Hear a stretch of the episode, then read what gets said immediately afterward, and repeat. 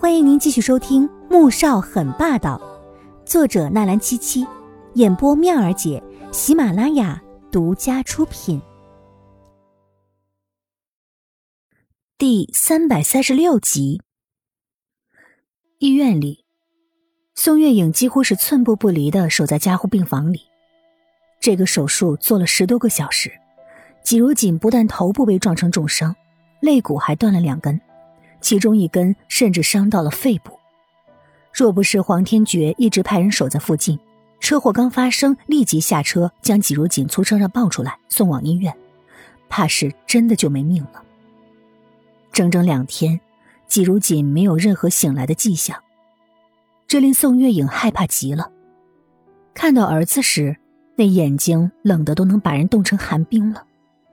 黄天觉也是追悔莫及，早知道。他真不该跟着一起发疯，现在人能不能醒来还不知道呢，爸妈都快把他瞪成窟窿了。怎么样了？如锦还没醒来啊？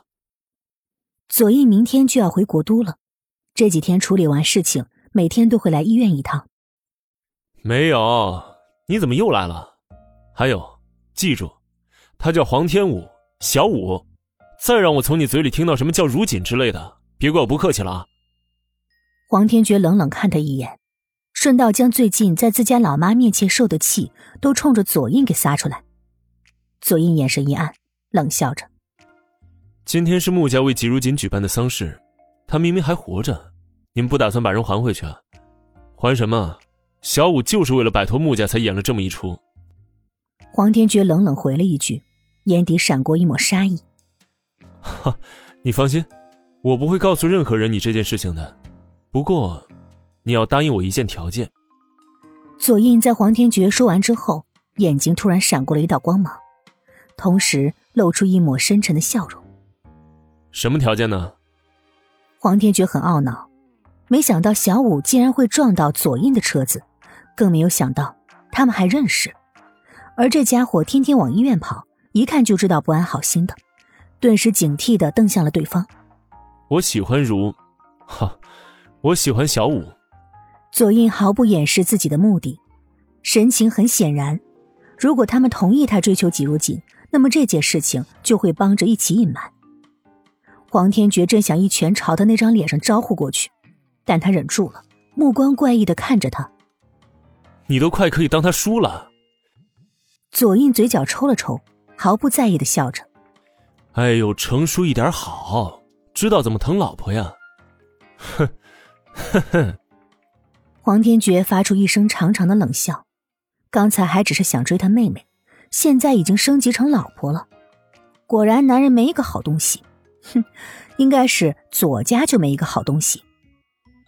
左印挑眉看着他怪异的冷笑，不置可否的耸了耸肩。待黄天觉走开之后，他这才走到对面的玻璃前照了起来。自己很老吗？还行吧，应该还可以啊。穆萧寒也就小他四岁而已，而他还是国民公认的男神老公。这么一想，他心里顿时平衡了一些。三年后，米兰国际服装周，黄天武站在工作室里，细心的整理着模特身上的每一件衣服，神情却是十分的严肃。待确定一遍都无误之后，他才重重的呼了口气：“姐姐，你就放心吧。”你设计的服装，就连 D.K 大师都称赞不已呢，所以这次的秀一定会成功的。黄天雪挽着他的手臂，高兴的安抚，一双眼睛四处瞄个不停。这可是最有名的时装周，不知道会有多少明星慕名而来呢，为的就是能在时装周的时候登上杂志，上个热搜什么的。小雪，哥呢？怎么没看到他呀？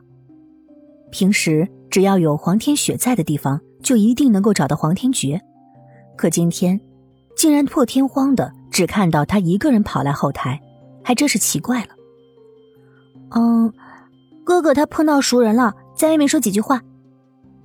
黄天雪顿时紧张，想到在外面碰到了穆萧寒，整个心都提了起来。大哥把他赶进后台，估计是怕自己在穆萧寒面前露出什么破绽吧。哦，那行，你快去前面坐好。黄天武揉了揉脸，心里仍然是紧张不已。黄天雪仔细的看看他，发现并没有什么异样，这才放心的离开了后台。带人走之后，黄天武这才走到化妆台前坐下，目光落在镜子里那张美得有些过分的脸，怔怔的出神。也不知为什么，从那次车祸醒来之后，他看到自己这张脸总是觉得很陌生。迪娜，该你上场了。这时候。秀场的负责人走了过来，提醒他这位设计师该上台与观众见面了。黄天武回过神来，起身看了镜中的自己一眼，暗暗给自己打气，这才往前台走去。本集播讲完毕，感谢您的收听，记得点赞订阅哦。